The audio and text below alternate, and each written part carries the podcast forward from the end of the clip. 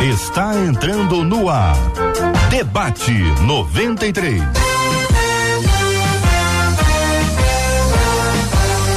Realização 93 FM. Um oferecimento Pleno News. Notícias de verdade.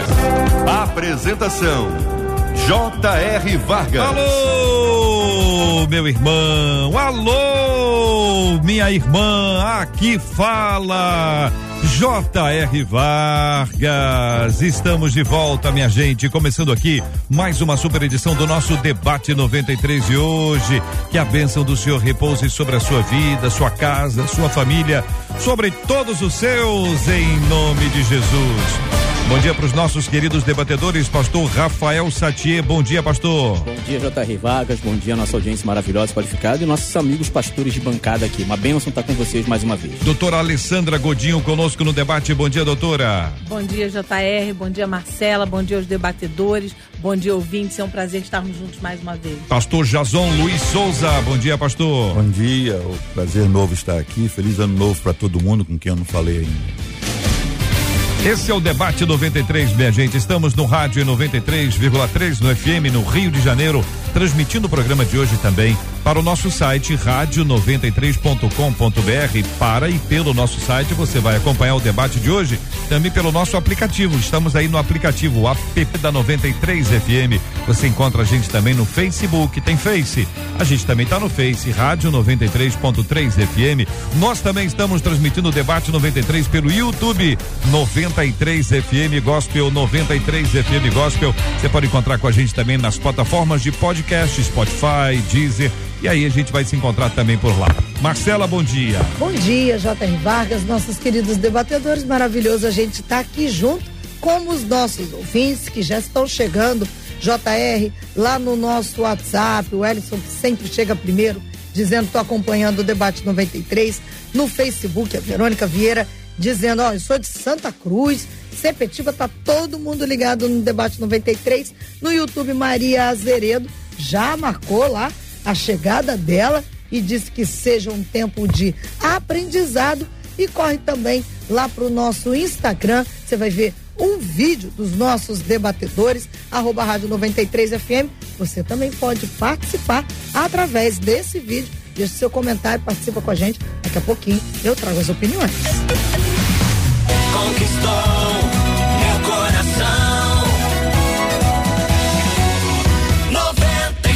Olha, minha gente, uma de nossas queridas ouvintes está dizendo: vejo gente que não tem o menor compromisso com Deus e que tudo em suas vidas acontece com muita facilidade.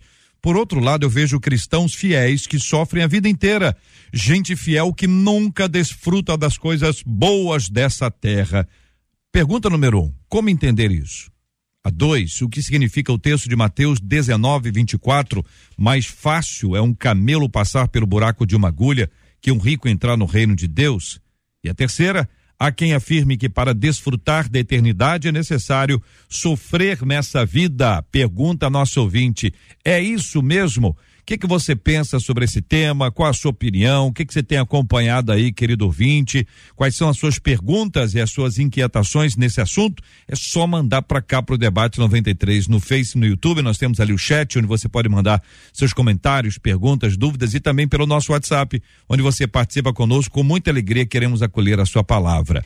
Muito bem, Rafael, vou começar ouvindo o senhor sobre esse assunto, pastor, para identificar a sua opinião inicial. A pergunta número um da nossa ouvinte é como entender isso?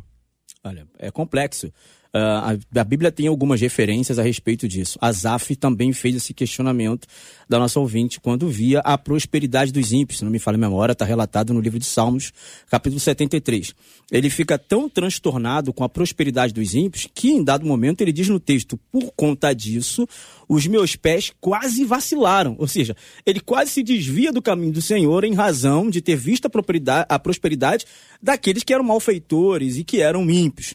Hoje o, o, os dias são diferentes, mas sensa, as sensações e as emoções acabam sendo as mesmas dos dias de Azaf. O importante é a gente olhar para o crescimento do ímpio, a gente não sabe qual foi a forma pelo qual ele conquistou, qual foi a maneira pelo qual ele prosperou, mas é importante nós esperarmos no Senhor, porque a Bíblia diz que o nosso socorro vem do Senhor que fez os céus e fez a terra. Doutora Alessandra. Eu queria dar uma outra vertente. As pessoas prosperam porque elas cumprem os princípios que muitas vezes nós que estamos dentro da igreja servindo a Deus quebramos. As pessoas é, não oferecem nenhum tipo de resistência ao mundo espiritual e por isso as coisas para elas são mais leves. Tá perguntando para quem? É... Para o pastor? Pastor Jason, é para o senhor a pergunta. Deve ser. É, eu quando li o, o comentário aqui, vejo gente que não tem o menor compromisso. Hum. Parece uma análise muito muito superficial, a gente é. olhar para os vizinhos ao redor e você às vezes ele está com um carrão mais novo que o seu, mas está com 600 prestações para pagar e você não tem é. conhecimento disso, ele está com um carro melhor que o meu. É. Então é, é, é, uma análise muito superficial do que está acontecendo ao redor, né? Antes de entrar ainda no questão do princípio, mas estou analisando a, a, análise que é feita e, de novo, com, como a ZAF, o que, que a ZAF estava passando ao ponto de chamar mais atenção o que os outros tinham do que tinham do que ele tem. Então, a gente precisa analisar aí é, como estamos vendo, com hum. que olhos estamos vendo que os outros têm. Dessa linha, a gente tem algumas máximas que são curiosas, né? A gente estabelece essas máximas, diz, repete, reafirma, como o senhor disse, pastor, o menor compromisso. Depois ela diz assim, que sofrem a vida inteira. Puxa, a vida inteira. No final ela diz que nunca desfruta das coisas boas dessa terra, mas nunca, nunca, nunca tem umas afirmações que são muito assim é, grandiosas, né? Que eventualmente resultam de uma pequena análise, uma, uma não tem profundidade, está enxergando só um grupo de pessoas ou uma determinada pessoa, ou é de fato uma perspectiva muito exagerada, né, doutora? Eu concordo, uhum. porque é, vamos pensar bem. O que nós estamos vivendo hoje é o resultado das escolhas que nós fizemos ontem. Uhum. Porque muitas vezes, o que, que, que eu, eu observo? É, existe aquilo que é importante, aquilo que é urgente e aquilo que é delegável. E todas as vezes que a gente não faz aquilo que é importante, a gente acaba tendo que viver na síndrome do bombeiro, apagando incêndio, porque está sempre fazendo aquilo que é urgente. E o que é urgente não pode ser adiado. Então, a gente procrastina, evita uma série de, de tomadas de decisões, a gente não faz o que sabe que precisa fazer e depois a gente reclama, não, eu sofro muito porque eu sou cristão. Né? Eu acho que aqui cabe autorresponsabilidade. E nós, vamos falar aqui no universo cristão, é, Deus tem acabado com as nossas desculpas, porque durante muito tempo a gente é, fingiu que autorresponsabilidade não existia. Então a gente terceiriza. Não, o diabo que está furioso, a culpa é do diabo, ou Deus que está demorando muito, ou Deus que não fez, quando na verdade eu é que preciso assumir autorresponsabilidade, assumir o governo das questões da minha vida, das coisas que sou eu quem preciso fazer, eu que preciso resolver para sim ter uma vida de prosperidade, porque prosperidade não é só dinheiro, é dinheiro também. Mas prosperidade é você ser abençoado, é você ter governo e leveza em todas as áreas da sua vida. Governo como? Governo debaixo da direção de Deus, debaixo da potente mão de Deus. Agora, a gente precisa de autorresponsabilidade. Eu vejo muita gente dizendo, não, porque eu não prospero, porque eu, eu sou assim, porque a vida do crente é difícil. Realmente, nós temos resistência, nós temos oposição. Isso sempre vai acontecer mas nós damos, damos conta de resolver. Quando a pessoa diz que nunca desfruta das coisas boas dessa terra, o que que vocês acham que está na cabeça da pessoa? O que que ela entende como coisas boas dessa terra? Vou pedir até a ajuda dos nossos ouvintes. Ouvinte, o que que você considera aqui nessa frase? Coisas boas dessa terra. O que que é isso? Na sua opinião, o que que significa isso? O que que para você é uma coisa boa? dessa terra. Enquanto isso, a gente vai ouvindo aqui os nossos queridos e amados debatedores. O que, que será que está na cabeça da pessoa quando diz isso, hein, gente? Olha, tem é, vários aspectos a esse respeito. Diferente dos dias de Azaf, talvez a, a, a, proximidade dos nossos vizinhos seja muito mais latente. Eu não sei qual era a, a, visão que Azaf tinha do ímpio que prosperava. Mas a gente vira e mexe, está nas redes sociais, visualizando os stories e entendendo a vida das pessoas como se fosse o verdadeiro recorte de 15 segundos de um stories. Então a pessoa vai lá e faz uma publicação dentro de um restaurante, depois na semana seguinte ela faz uma publicação numa praia, depois ela faz. Enfim, a gente vê esses recortes e esse tipo de comportamento comparação que essa pessoa está fazendo, que ela diz que não consegue desfrutar das coisas boas dessa terra, pode ser também uma questão de perspectiva, meus amigos debatedores. Ué, hum. veja, o que é desfrutar das coisas boas dessa terra? Eu, um pai de família, com um filho de 10 anos, uma esposa grávida de 4 meses, para mim, desfrutar das coisas boas dessa terra é entrar no meu quarto, ligar o ar-condicionado e ver um filme com minha esposa. Talvez desfrutar das coisas boas dessa terra é pegar meu carro, ir para uma cidade do interior e desfrutar com a minha família.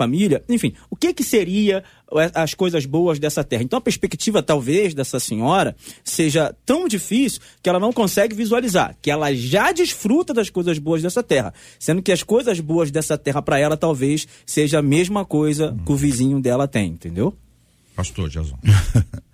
Acho que é questão de perspectiva realmente porque ela fala algumas vezes, vejo, vejo, vejo, talvez ela esteja vendo o que não deveria estar vendo. Né? Tô vendo gente sem o menor compromisso, isso precisa de uma análise profunda, gente sem menor compromisso. Vejo que acontece com muita facilidade para eles e vejo cristãos fiéis que sofrem a vida inteira.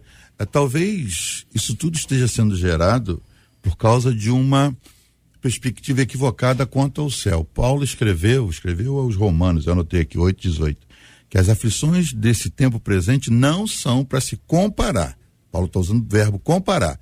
Não são para se comparar com a glória que em nós já de ser revelada. A maioria das pessoas tem uma ideia de que céu é, é uma coisa monótona, é pulando de uma nuvenzinha para outra, sem ter o que fazer, sem ter como mostrar o que você conseguiu. E, e o céu é muito mais do que isso. Então, quando você tem uma perspectiva errada do céu, você perde a graça e, e, e a terra, e, a, e, tem muitas igrejas, uh, muitos pregadores ajudando nesse conceito de que aqui é o lugar onde você prospera, aqui é o lugar de ser feliz, aqui é o lugar de você mostrar para os outros o que você pode conseguir. E aí o céu perde a graça. Então, eu desfruto das coisas. Eu desfruto de não ter um filho na cadeia, de não ter uma filha drogado, eu desfruto de ter uma família 40, ser casado há 40 Pensa. anos. Uhum. Eu desfruto disso tudo como o melhor de Deus para mim. Se o carro, a casa ou, ou a localidade vierem e, e, forem agradáveis, amém, é um up, é um, é, um, é um bônus. Agora, as coisas boas vai depender do óculos que você usa. Se você tiver com óculos cinza, tudo vai estar escuro. Tem um negócio da insatisfação, da ingratidão, da pessoa que não consegue reconhecer coisas boas que acontecem na vida, esse aspecto da comparação, mas Isaías capítulo 1, versículo 19, ele aponta uma direção. Eu vou ler o 18, 19 e o 20 para a gente ter o contexto, né? Vinde, pois, e arrazoemos, diz o Senhor. Uhum. Ainda que os vossos pecados sejam como a escarlata, eles se tornarão brancos como a neve. Ainda que sejam vermelhos como o carmesim, se tornarão como a lã. Se quiserdes e me ouvirdes, comereis o melhor desta terra. Mas se recusardes e fordes rebeldes, sereis devorados à espada, porque a boca do Senhor o disse. Lido o texto e tentando conectá-lo com o assunto de hoje, existe esse tipo de interpretação. Curioso que o 19 fala do melhor desta terra e o 18 de uma coisa tão extraordinária que é que é abstrata, né? Você não consegue tocar, ela não é palpável, não é, você não embrulha, né? Você está falando aqui de pecados que são perdoados, é uma transformação espiritual. E o versículo 19, que é, na verdade, o, o mais destacado aqui desse texto. Embora o anterior fale de uma coisa muito mais profunda. Mas e aí, queridos? Conectem ou não conectem? Fique à vontade. Se teus olhos forem bons, né? Se teus uhum. olhos forem maus, Quão profundas serão essas trevas, né? Mas eu quero dar ênfase aqui à gratidão, né? É, vamos falar aqui um pouquinho de neurociência, né? A gratidão, ela está diretamente é, relacionada, ela vai ativar o sistema de recompensa do cérebro, tá? Poderíamos passar aqui horas só falando dos benefícios fisiológicos de, do exercício da gratidão. Então, a primeira coisa que a gente faz quando acorda de manhã é: Deus, muito obrigado, eu acordei. Eu estou respirando, eu não preciso de um aparelho para uhum. respirar. E isso, por si só, já é desfrutar o melhor dessa terra. Porque tem gente que está respirando à base de aparelhos. Porque uhum. se o aparelho cessar, cessou aquela vida. Né? Deus, muito obrigado. Eu tenho uma família, eu tenho uma casa para cuidar. Muito obrigado, meus filhos estão saudáveis. Muito obrigada, eu tenho um casamento de 25 anos. Uhum. Muito obrigada, porque o Senhor está fazendo o melhor. Obrigada por aquilo que o Senhor já fez. Obrigada por aquilo que o Senhor está fazendo e por tudo aquilo que o Senhor ainda vai fazer na, nossa, na, na minha vida. Então, a gratidão, ela, ela, quando você exerce gratidão, você dispara o sistema de, é, é, de, de, de recompensa do cérebro. E o que, que vai acontecer? Essa gratidão, ela vai te dar a sensação de bem-estar. E o que, que vai acontecer? Esse sentimento vai liberar dopamina, que é o neurotransmissor que nos dá disposição para fazer as coisas, já nos ajuda a ser menos procrastinadores uhum. e também está ligado ao sistema de recompensa e de felicidade. Então, gratidão é, já é desfrutar o melhor dessa terra. Uhum. Sabe? A Bíblia diz que bem-aventurados são quem? Os que choram, porque serão consolados. Os que são perseguidos.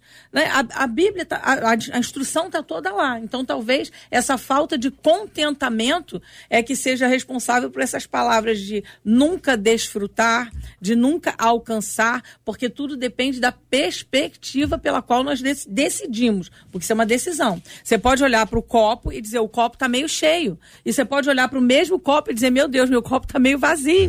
Né? Essa perspectiva, essa ênfase que nós damos, e nós somos treinados desde sempre por tudo aquilo que nós vivemos hoje, né? A, a olhar a perspectiva de tudo aquilo que está ruim. Nós fomos é, ensinados a olhar aquilo que está faltando, aquilo que ainda não aconteceu. Então, eu vou ser feliz quando eu comprar aquele próximo carro. Mas e o que eu tenho hoje? Uhum. Não, eu vou ser feliz na próxima casa. Mas e a casa que eu vivo hoje? Jota, para complementar, inclusive, essa questão da perspectiva, da gratidão, do exercício da gratidão que a doutora está deixando exposto aqui, muito bem exposto, por sinal, né? o texto ele diz: né? se é, creres e me ouvides, comereis o melhor dessa terra. Então, assim, o comer do melhor dessa terra, pastor Jason, ele está condicionado. Está condicionado. Está condicionado. Então, assim, as pessoas confundem muito a fé salvífica. Eu vou me converter, vou receber Jesus no meu coração e minha vida espiritual vai ser transformada. Isso é um ponto, óbvio, vai acontecer.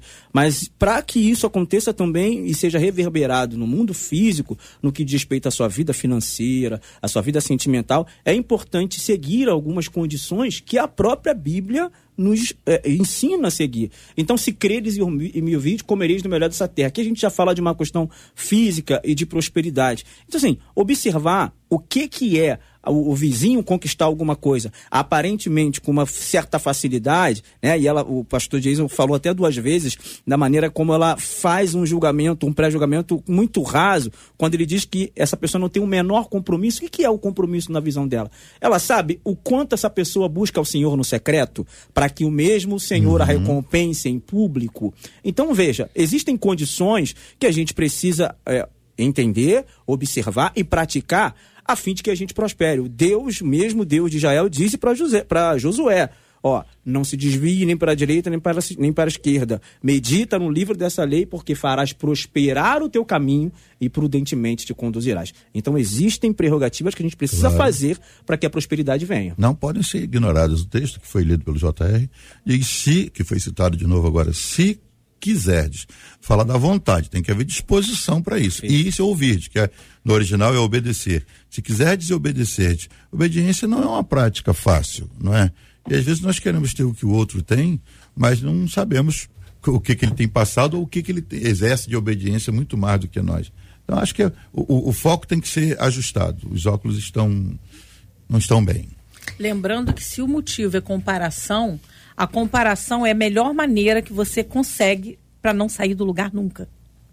Na porque pergunta... você nunca vai se tornar o outro, desculpa, Marcelo. Você nunca vai tornar-se o outro, porque você é único. Você nunca vai ser igual ao outro, você nunca vai ter as mesmas condições do outro, porque nós somos únicos. Na pergunta que o JR fez aos nossos ouvintes sobre o que eles consideram ser coisas boas dessa terra, um deles disse: para mim é uma vida de qualidade. O outro disse é ter saúde. O outro disse é ter contas pagas e não estar devendo a ninguém. Outro ouvinte disse é ter alimento na mesa. Mas aí os nossos ouvintes também já começam a dar suas opiniões. Por exemplo, no Facebook, a Vivian disse assim: talvez alguns não desfrutem porque não fazem nada para desfrutar. Tem gente que não estuda, não trabalha, não faz nada para melhorar de vida e acaba culpando ao próprio Deus. Eu creio que existe a parte de Deus, mas existe a nossa parte. Uma outra ouvinte pelo WhatsApp disse assim: Eu acredito que, independente de ser crente ou não, uh, prospera quem corre atrás. Conheço alguns crentes que levantam meio-dia e reclamam que não tem trabalho. O ímpio levanta às seis da manhã, estuda e trabalha, e acho que empenha ali um certo esforço que quem está de fora quer colocar na culpa de Deus, da conta de Deus, diz a sua ouvinte. Eu acho que ela está sendo muito dura, embora ela possa estar sendo verdadeira, porque existem crentes que acordam às quatro da manhã e não conseguiram nada. Uhum. E trabalham, estudam. Essa, essa regra de eu trabalho e consigo, ela pode ser real em outro país. Uhum. Neste país onde nós estamos, no Brasil, nem todo mundo que trabalha consegue pode ter o mesmo nível de esforço, dedicação, pode ter faltado oportunidade, pode ter havido uma discriminação. As coisas não são tão, tão matemáticas assim. Eu faço, vou lá, consigo. Se você se esforçar, você consegue. Tem coisas, por exemplo, se duas pessoas têm acesso ao mesmo livro e ambas têm a mesma condição física, é provável que elas possam alcançar. Um vai ter mais facilidade na, na área de exatas, outro na área de humanas, mas assegurar que todo mundo tem a mesma condição se fizer a mesma coisa é como se a gente estivesse sendo iludido, porque não é verdade.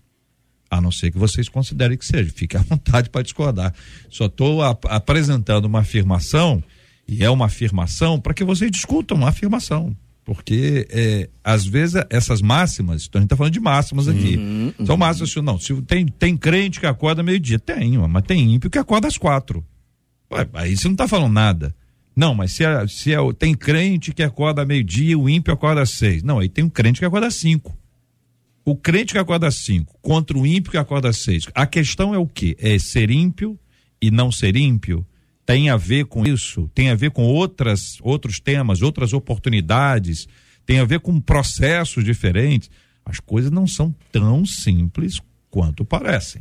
Fiquem à vontade para discordar, por favor, discordem. Ou não, Jota, a sua análise foi mais sociológica e foi perfeita, inclusive, porque a gente também vê exemplos desses problemas sociológicos na Bíblia. A própria história de José do Egito é um pouco disso. Havia uma fome sobre a terra. Você vê muita peregrinação de Abraão, vai para um lado, vai para o outro, né? Assim, pessoas que eram prósperas, o próprio primo de Abraão, Ló, era muito próspero e Abraão também era muito próspero. Ambos eram prósperos. Abraão decide ir para uh, os desertos de Canaã e Ló decide ir para as planícies de Sodoma. No final das contas, a gente vê o que, que resultou. Quem foi para o deserto prosperou uhum. e quem foi para as planícies verdes de Sodoma, enfim, perdeu tudo, inclusive a, a, a, própria esposa, se não me falha a memória Sim. ali. Né? Então, veja, é, essa perspectiva sociológica é extremamente importante ser levada em consideração.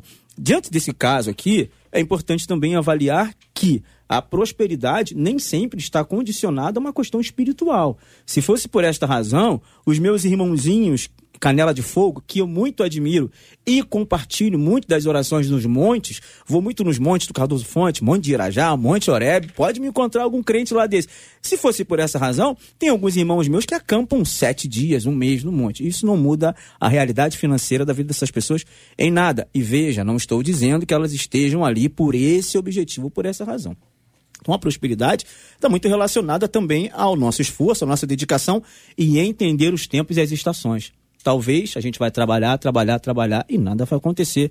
Veja aí o lírio dos vales que não trabalham, não fiam, e nem Salomão em toda a sua glória se vestiu como qualquer um deles. Então acho que a gente tem que entender esse tempo de Deus nas nossas vidas também, meus amigos. Uhum. Eu, eu considero que tudo que Jesus tentou ensinar para nós durante o tempo que passou aqui, tentou ensinar para os discípulos e por tabela para nós, tinha a ver com tirar os olhos da terra, tirar os olhos do ambiente em que nós vivemos. Né? Ele sempre estava falando que as coisas que estão por vir são mais importantes. A gente considera o tempo de vida na Terra, sejam 70, 80 anos, mas é como o, o, o treino do automobilismo para a corrida que vai acontecer depois.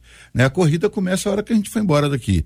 E a gente valoriza muito mais esse tempinho de treino, comparando com, com o automobilismo, com Fórmula 1, a gente é, dá muito mais valor a isso e assim, os olhos estão sempre fixados aqui. E aí a gente vai cair naquilo que a doutora Alessandra falou, por falta de gratidão, nunca vai haver uma satisfação. Hum. Salomão disse: os olhos do estômago nunca se satisfazem. Você, ah, se eu tivesse um carro, quando você tem, eu preciso na realidade de dois. Esses dois não são suficientes. E daqui a pouco é uma lancha, um helicóptero, nunca se satisfaz.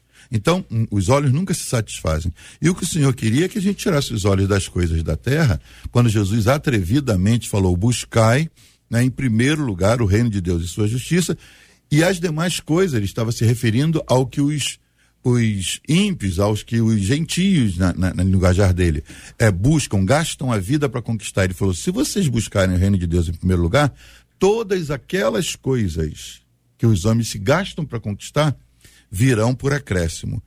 É uma receita muito arriscada. Não é? Mas cada vez que a gente consegue obedecer o que Jesus falou, a gente consegue ver isso. A gente perde o prazer, aquele prazer de, das coisas daqui. Claro, a gente desfruta. Eu gosto de desfrutar.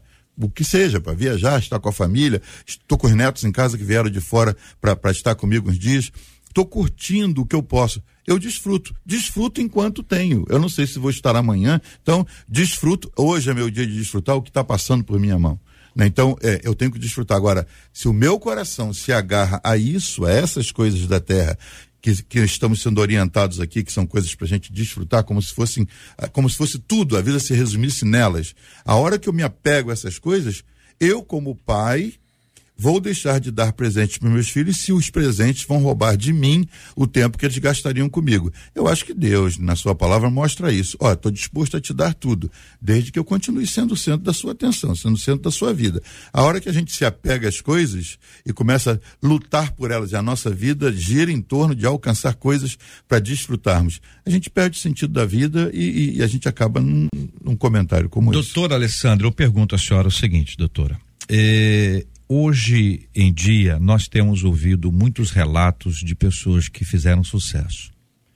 E elas dizem: eu fiz sucesso assim, assim, assim, assim. Alguns até dizem: enquanto uns dormem, eu trabalho. Uhum.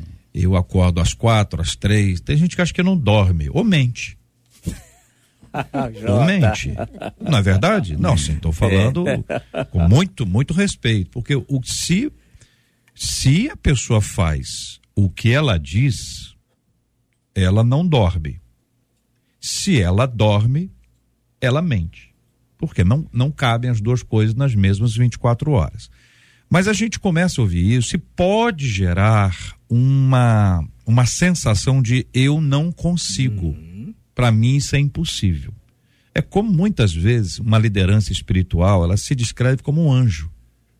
Ela se descreve, ela se apresenta como anjo.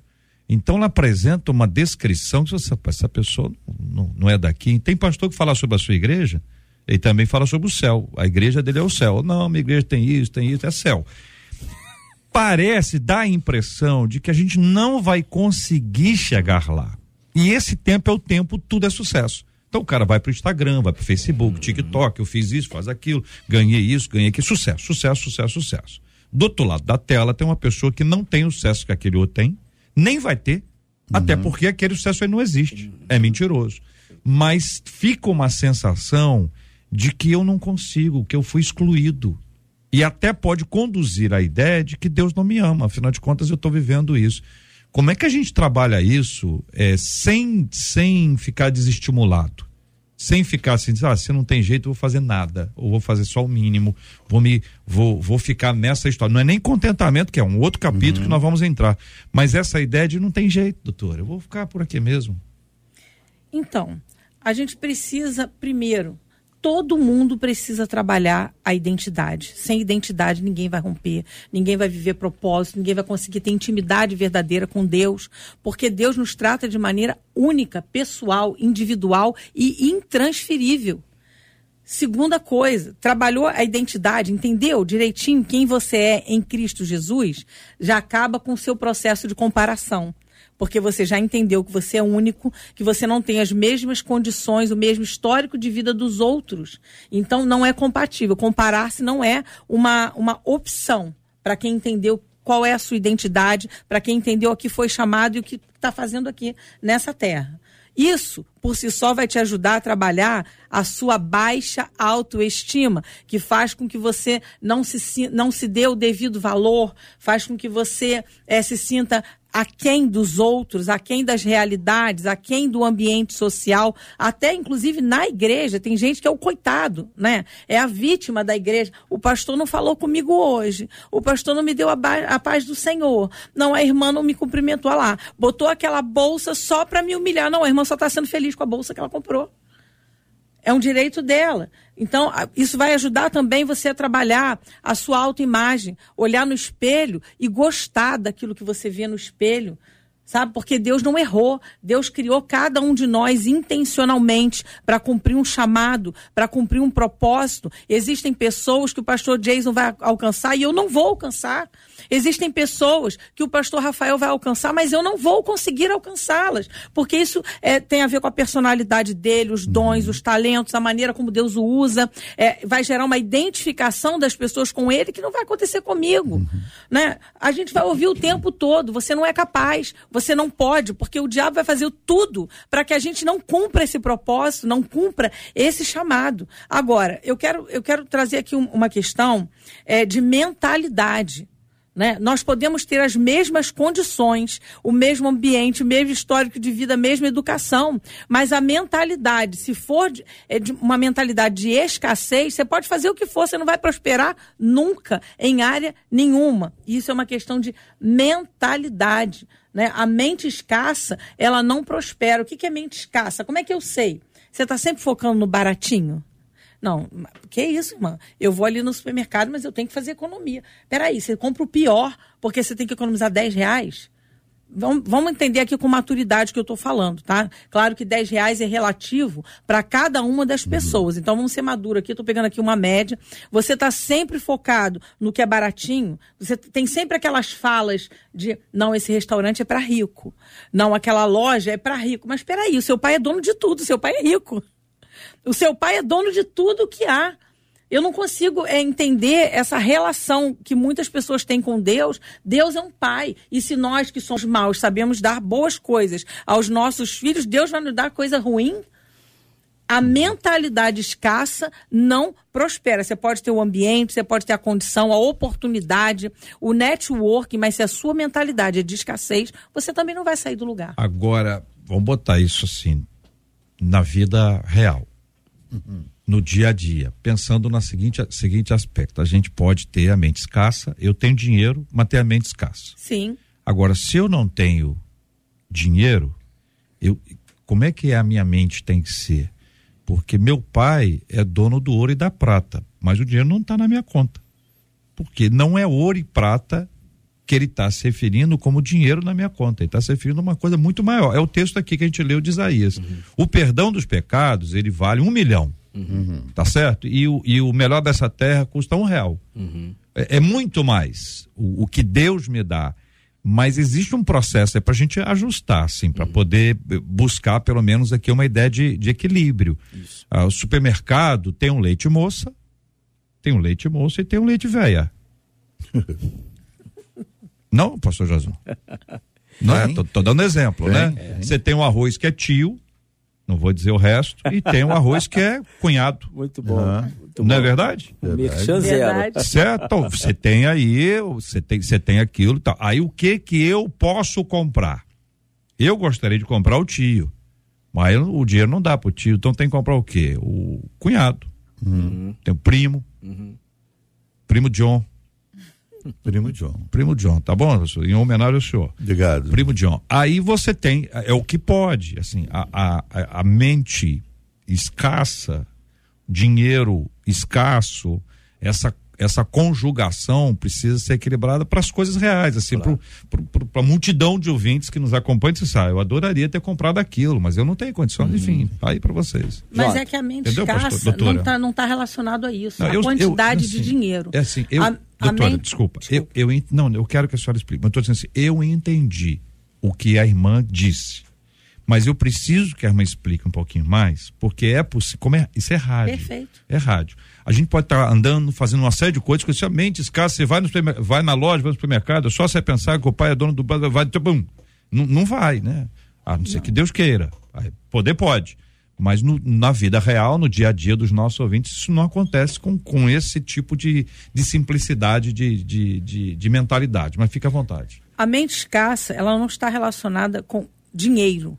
A mente escassa está relacionada você está fazendo o seu melhor dentro da sua realidade. Quando você vai, por exemplo, ao supermercado, você faz o seu melhor? Você oferece o melhor que você pode?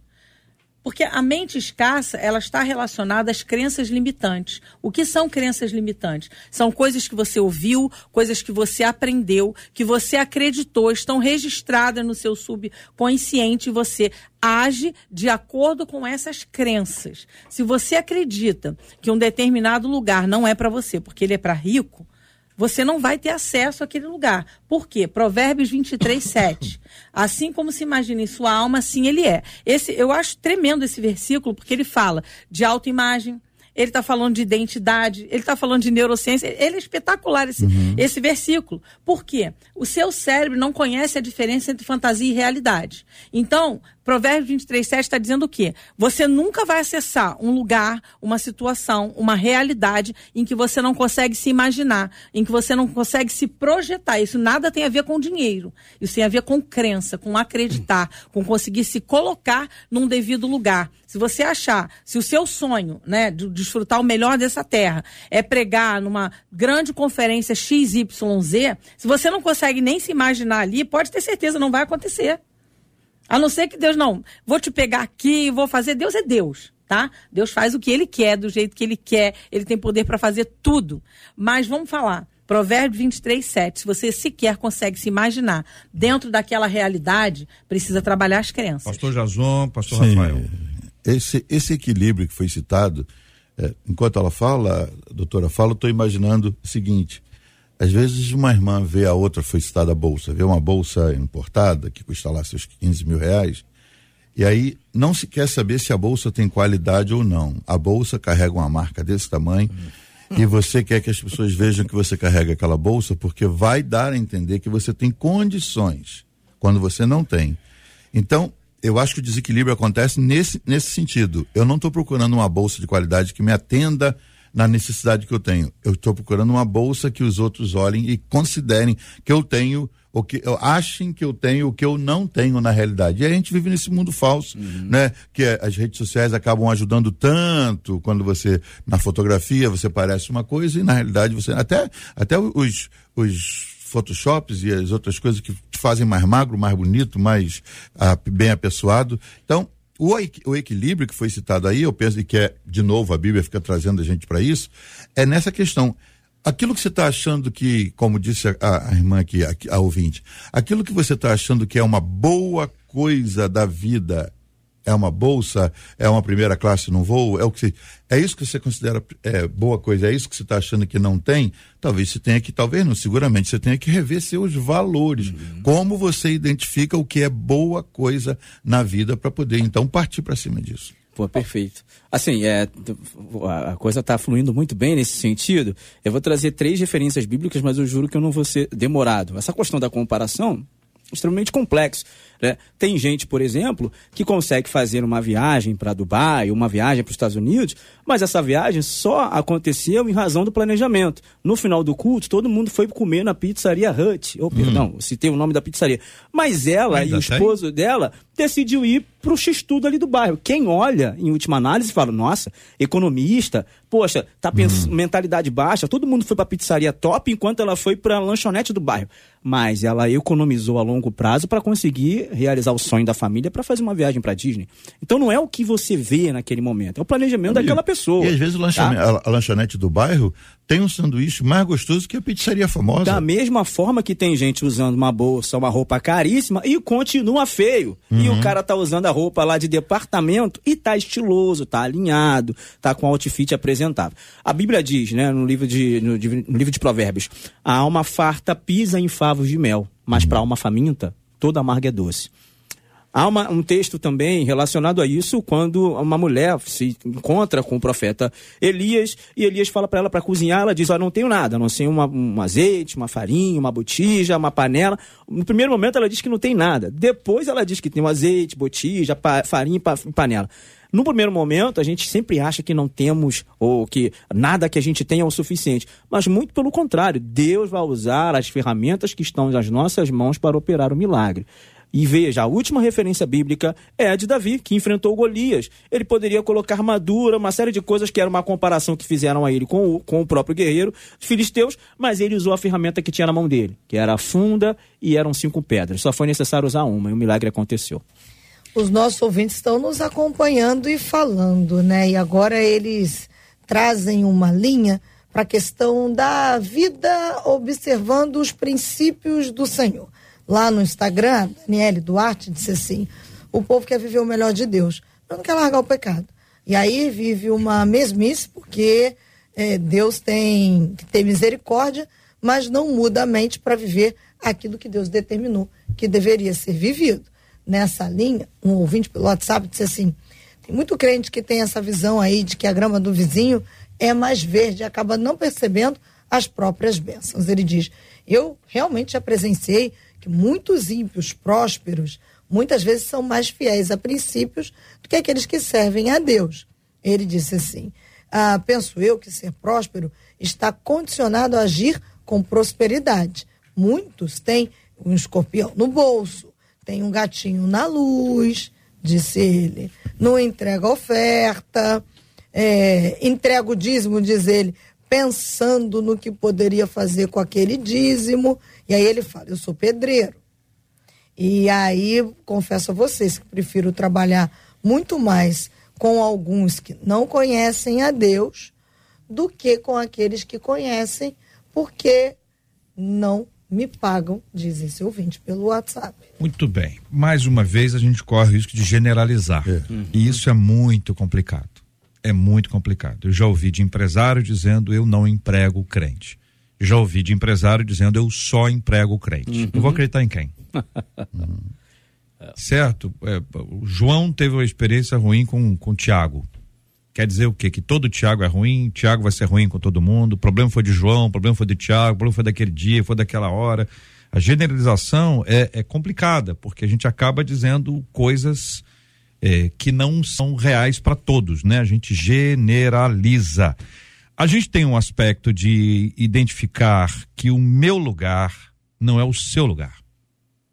Quando o meu lugar é meu lugar, ele não é o seu lugar. Então existe um lugar para cada um de nós, cabe todo mundo. O planeta é razoavelmente grande, tem espaço para todo mundo, tem lugar para a gente desenvolver, mas nem todo mundo, como já dissemos, vai ter a mesma oportunidade. Nós vamos ter que lidar com essas coisas todas. Até os Estados Unidos é conhecido como lugar dos sonhos, né? Onde você consegue, né? Das você, oportunidades. Das oportunidades. Tudo é possível. Quando você pá, pá, pá, e você tem histórias de sucesso maravilhosas. Como deve ter também histórias de insucesso, frustrações. Uhum. Recentemente, Portugal virou o porto do brasileiro. O Brasil falou assim: eu vou lá para Portugal. Já tem uma fila de gente retornando, porque não deu certo. Não é tão simples assim, gente. As coisas não são tão simples, mas veja o que diz a Bíblia. O apóstolo Paulo declara, a gente encerra nessa linha: aprendi a viver contente em toda e qualquer situação. A situação, a situação era boa, fartura. Era ruim, escassez. A situação era a situação. A diferença não era a situação. A diferença é o que ele aprendeu. Uhum. E ele aprendeu a viver. Ele não aprendeu a estar. Hoje eu estou contente, mas não estou hoje, eu estou, não estou, aprendeu a viver. E aprendizado não é uma coisa que pressupõe instantaneidade. Aprendizado pressupõe caminhada.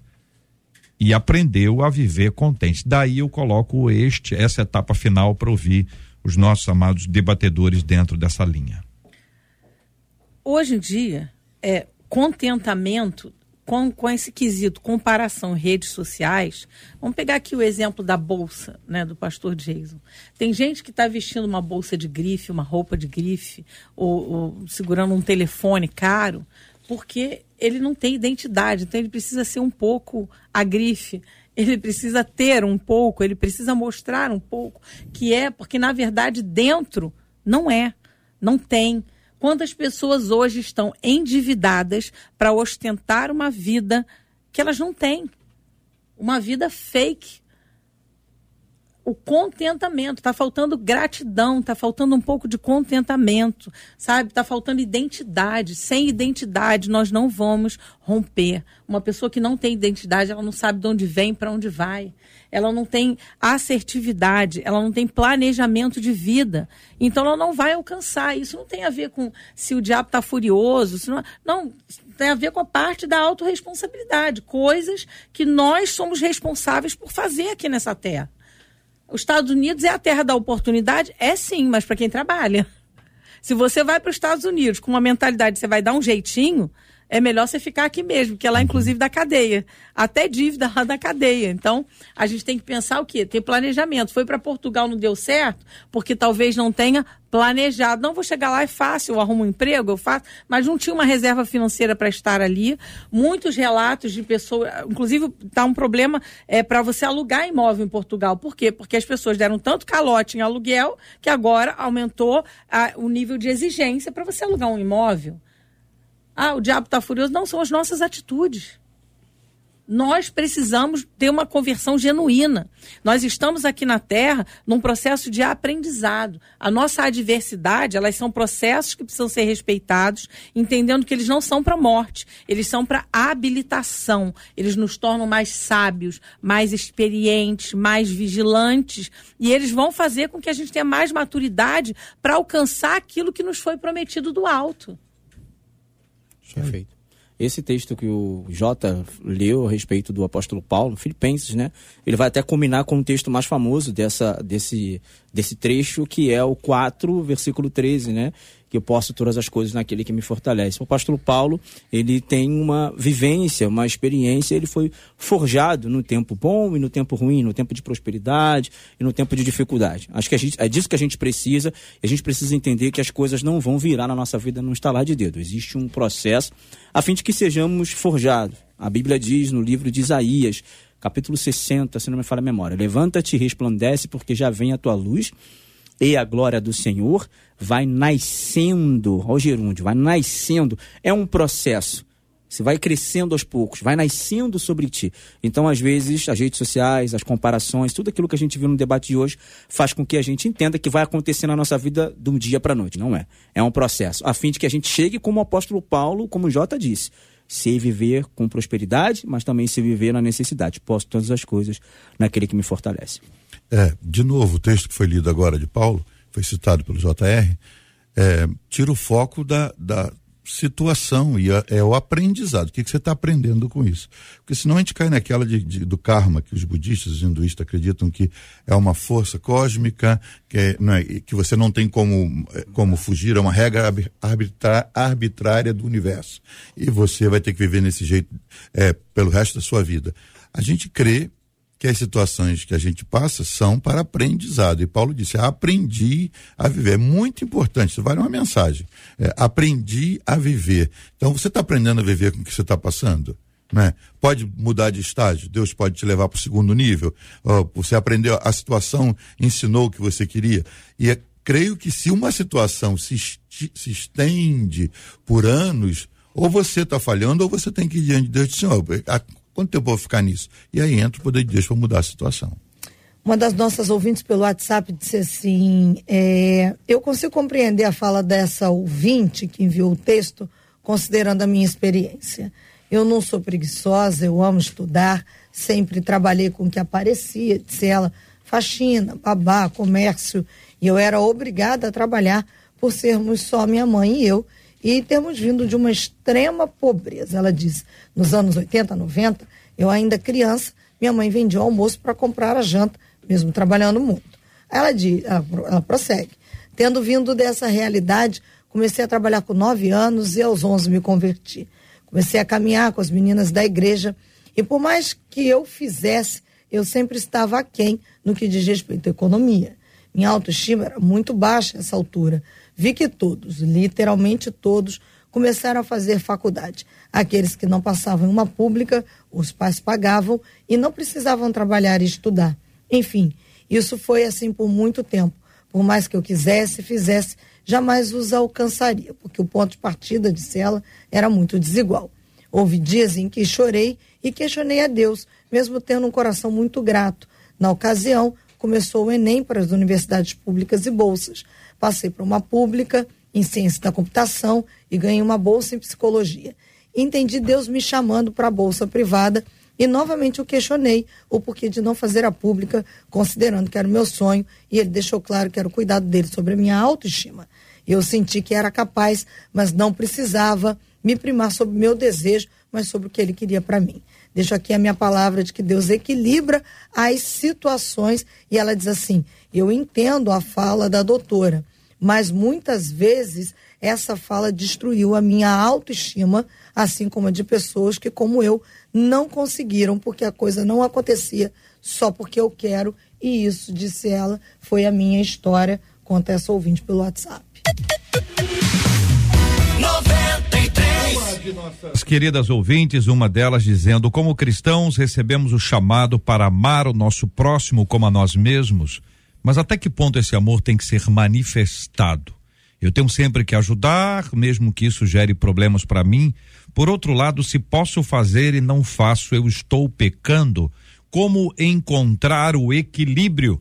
Eu quero saber a sua opinião, sua participação no debate 93 de amanhã, minha gente. Amanhã se Deus quiser, a partir das 11 horas da manhã. Muito obrigado aos queridos debatedores, pastor Rafael Satia, muito obrigado, meu irmão. É sempre uma honra estar aqui com vocês. Obrigado pelo convite mais uma vez, nossa audiência maravilhosa, qualificada e que Deus os abençoe em nome de Jesus. Pastor Jason Luiz Souza, obrigado, querido. Prazer é nosso de estar aqui. A gente sempre ora para que as nossas nossos comentários ajudem de alguma maneira quem nos ouve, quem nos honra com sua atenção Oramos para que isso aconteça mais uma vez. Um abraço aqui para a Igreja Oasis, que sempre nos prestigia. Doutora Alessandra Godinho, muito obrigado, doutora. Muito obrigada, Marcela, JR, os debatedores, queridos ouvintes. É, a minha oração é para que você é, tenha convicção de quem você é, que você não se compare jamais com ninguém. Entenda, você é único, Deus olha para você como único. É assim que ele lida com você, é assim que ele vai atuar na sua vida. Marcela. Encerro com a fala da Rosemary Carvalho no Facebook, dizendo esse debate é uma benção, nos esclarece muito. Então, lembrando que o debate, a partir de agora, já fica disponível para você ver, assistir, compartilhar e ser abençoado mais uma vez pelo programa de hoje. Muito obrigado aos nossos queridos e amados ouvintes conosco no debate 93 de hoje. Privilégio muito grande ter a sua audiência. Que Deus te abençoe muito nessa tarde. O Gilberto Ribeiro está chegando com a Caravana 93, abrindo com o nosso Pediu Tocou, onde você pede a sua canção preciosa e você vai com a gente a tarde inteira aqui na 93 já já. Nós vamos orar juntos, vamos colocar os nossos temas diante de Deus em oração, sempre buscando a direção de Deus e a bênção dele para nossa vida. Sempre, todo dia, é uma linda oportunidade para nós buscarmos ao Senhor e pedirmos a Ele que tenha misericórdia de cada um de nós.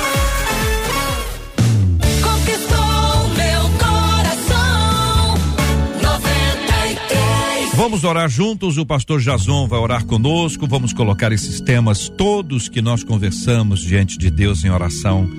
Vamos nos lembrar das vidas que estão conectadas conosco hoje, vida difícil, vida batalhadora, vida de gente que acorda de madrugada, que dorme tarde, que se esforça. Também vamos colocar a vida daqueles que fantasiam, contam histórias, dizem coisas incríveis, de fato incríveis que Deus tenha misericórdia e graça. Que ninguém fique olhando para o lugar do outro, desejando que fosse o seu, mas diga: esse é o lugar onde Deus me colocou. Vou lutar, vou crescer, vou avançar, mas com dignidade, com simplicidade, com sinceridade, com honestidade de forma especial.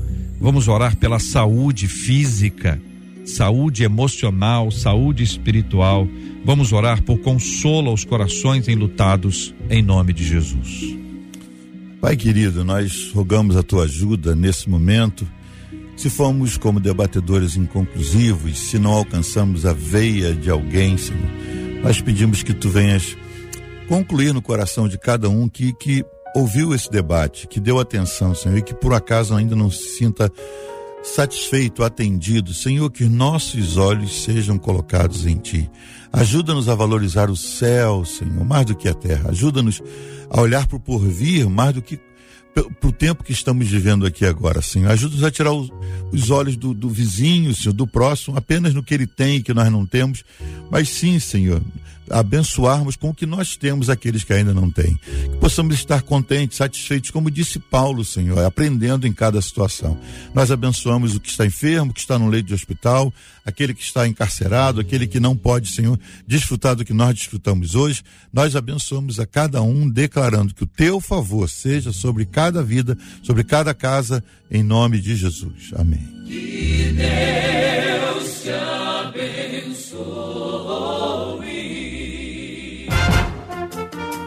Você acabou de ouvir Debate 93.